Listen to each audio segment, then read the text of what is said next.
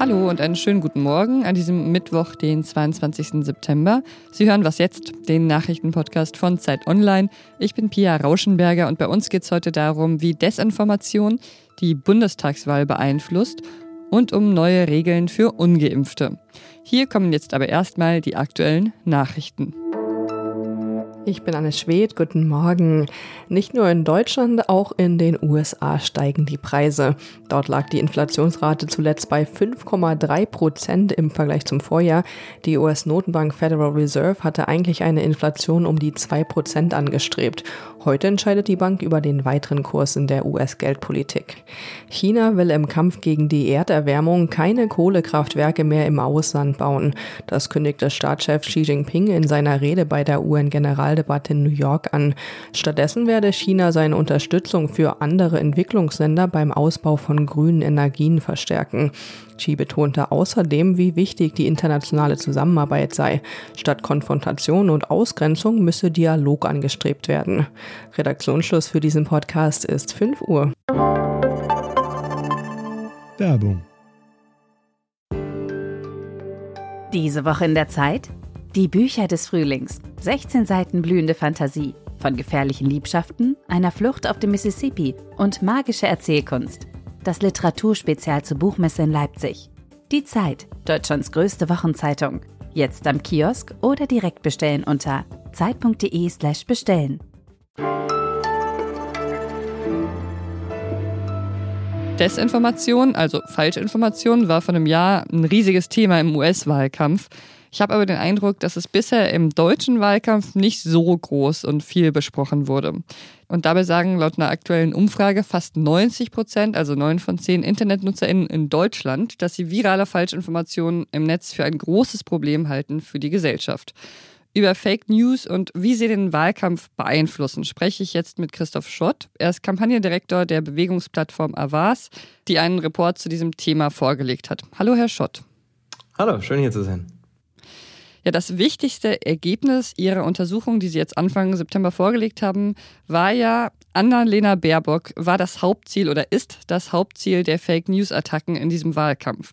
Also zum Beispiel wurde im April dann Screenshot eines Fake-Zitats von ihr geteilt auf Facebook und das sagt, dass sie private Tierhaltung verbieten wolle, weil Hunde viel zu viel CO2 verursachen. Das stimmt zwar alles nicht, aber es wurde eben trotzdem sehr viel verbreitet.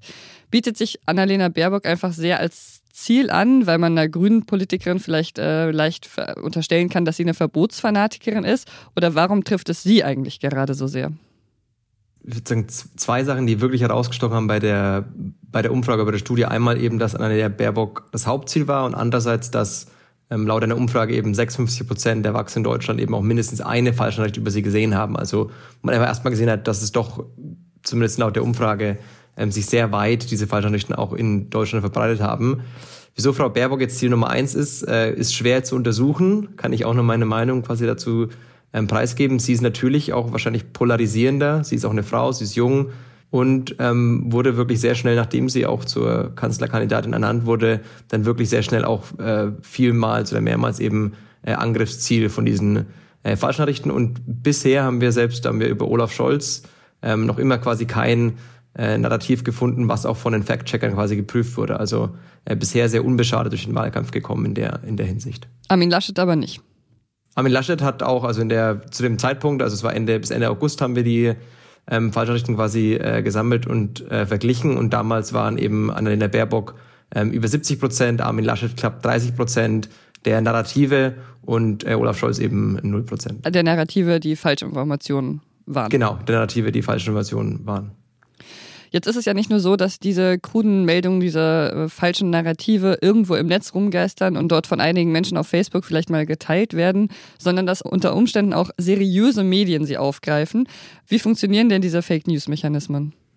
Also sehr oft, was wir jetzt eben gesehen haben, ist, dass die Falschnachrichten sich ursprünglich eigentlich ähm, schon auf den sozialen Medien erst verbreiten, ähm, dort dann auch geteilt werden.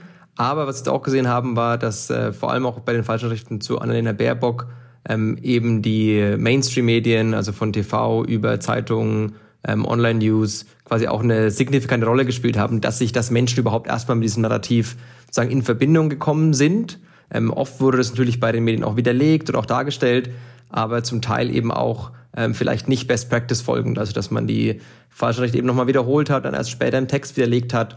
Und das birgt eben auch die Gefahr und ist auch ein bisschen Vergleich zu was man in den USA gesehen hat, wo eben auch sehr oft Trumps Narrative, ob jetzt wahr oder falsch, erstmal auch wiederholt wurden und dann eben nur so teilweise widerlegt wurden oder so, dass am Ende quasi ähm, sich dann doch irgendwie so ein bisschen was hängen geblieben ist und durchgesetzt hat. Und da äh, haben wir eben auch ein bisschen davor gewarnt, dass auch die, die, die Medien, die Presse eben irgendwie aufpassen müssen, ähm, wie stark man eben bestimmte Narrative dann wiederholt oder ob man sie klar widerlegen will, gleich äh, von vornherein. Ja, was bezwecken denn diese, äh, diese Attacken auf deutsche PolitikerInnen eigentlich? Einmal verbreiten sie einfach falsche Narrative und oft sehen sie vielleicht auch einen Zweifel ähm, an dem Politiker, auch an, an seiner oder ihrer Seriosität oder wie sie zu bestimmten Themen stehen. Und wenn man dann sehr viele von diesen Narrativen auch mitbekommt, kann auch sehr gut sein, dass auch wenn man die nicht unbedingt eins zu eins alle glaubt, dann doch irgendwas eben wie hängen bleibt. Also auch vielleicht eine Emotion oder ein bestimmtes, bestimmter Eindruck von einem Kandidaten, der sich dann doch mit mehreren falschen Nachrichten auch verfestigt. Und das ist eben, äh, denken wir doch sehr gefährlich für eine, äh, für eine Wahl, in der es eben auch um sehr viel geht. Ähm, und wir denken, in dem Fall sind auch die Plattformen eigentlich in der Pflicht, dass sie, wenn es denn Richtigstellungen gibt zu falschen Nachrichten, den Menschen diese auch anzeigen, also die die falsche Nachricht ursprünglich gesehen hatten. Ja, vielen Dank für das Gespräch. Super, ich danke.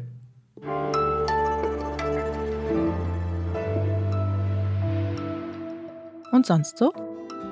Es gibt einen neuen Podcast in der Zeit Online Podcast Familie. Warum denken Sie das?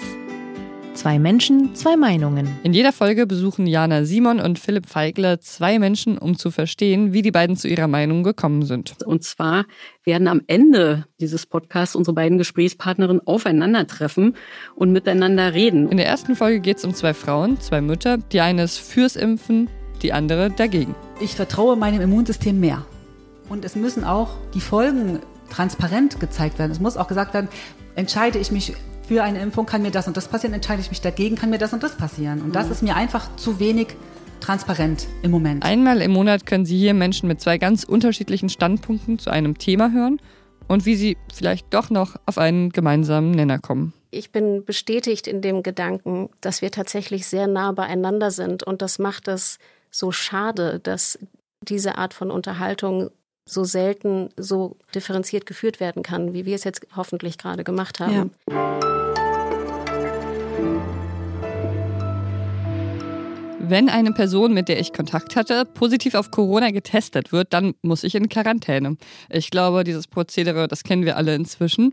Ich kann dann also nicht ins Büro oder in den Betrieb oder auf die Baustelle, wo ich eigentlich arbeiten müsste. Bisher konnten Menschen, die wegen einer Quarantäne finanzielle Ausfälle hatten, eine Entschädigung bekommen. Das soll jetzt für Menschen ohne Corona-Impfung wegfallen. Für vollständig Geimpfte gelten die Quarantäneregeln meistens sowieso nicht mehr.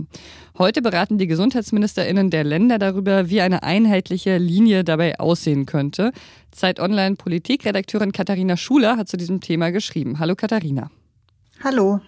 Ja, wie war es denn bisher? Wer hat die Entschädigung gezahlt und wer hat sie bekommen? Also bisher war es so, dass die Arbeitgeber einfach den Lohn fortgezahlt haben, wenn jemand in Quarantäne musste und äh, die konnten sich dann aber beim Staat eine Entschädigung dafür holen, also konnten sich das ersetzen lassen. Ja, und ähm, das äh, soll sich jetzt möglicherweise ändern. Darüber diskutieren die Gesundheitsminister heute, dass eben diese Entschädigung für ungeimpfte zukünftig nicht mehr geben könnte. Baden-Württemberg macht das ja auch schon so. Ähm, ja, wie wird das denn begründet? Ja, also die ähm, Länder, die das jetzt schon machen, sagen eben, dass ja äh, bei ihnen mittlerweile jeder die Möglichkeit gehabt hat, sich impfen zu lassen. Und im Infektionsschutzgesetz ist eben ganz klar geregelt, dass man nur dann Anspruch auf Entschädigung hat, äh, wenn man eben die Impfung auch in Anspruch nimmt. Wenn man äh, sozusagen äh, die Quarantäne hätte vermeiden können, das aber nicht tut, dann hat man eben auch keinen Anspruch auf Entschädigung. Und die andere Begründung ist natürlich einfach auch, dass man sagt, na ja, wenn sich jemand eben nicht impfen lässt, dann muss er halt in Teilen auch äh, dann die Konsequenzen, die daraus folgen, eben auch selber tragen. Mhm. Die Gewerkschaften, die sehen das ja teilweise ziemlich kritisch. DGB und Verdi sagen zum Beispiel, das sei die Impfpflicht durch die Hintertür. Haben Sie recht damit? Also mir ehrlich gesagt geht dieses ganze Gerede von der Impfpflicht auf die, durch die Hintertür, was ja auch in anderen Zusammenhängen immer wieder kommt, äh, wirklich auf die Nerven. Nein, ich finde, Sie haben nicht recht. Also jeder kann entscheiden lassen, sich frei entscheiden, ob er sich impfen lassen will oder nicht. Es geht nur darum, dass man nicht alle Kosten dafür, wenn man sich nicht impfen lässt, auf den Staat und auf die Gemeinschaft abwälzt, sondern sie zu einem kleinen Teil äh, selber trägt. Denn natürlich ist es ja auch weiterhin so, wenn man ähm, äh, ungeimpft ist und dann äh, erkrankt und ins Krankenhaus muss, ne, dann bezahlt auch die Solidargemeinschaft weiter. Also es geht nur sozusagen darum, einen kleinen Teil der Verantwortung dann eben auch selbst zu übertragen. Ja, also es geht jetzt hier nur darum, wenn man in Quarantäne ist, wenn jemand dann wirklich erkrankt ist, dann greift eine andere Regelung, die Lohnfortzahlung im Krankheitsfall.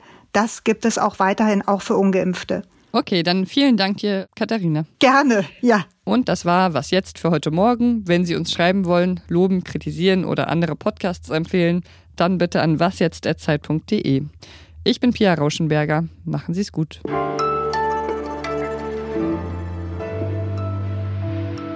Ja, wir haben alle viel gelernt, ne? Ja, ja.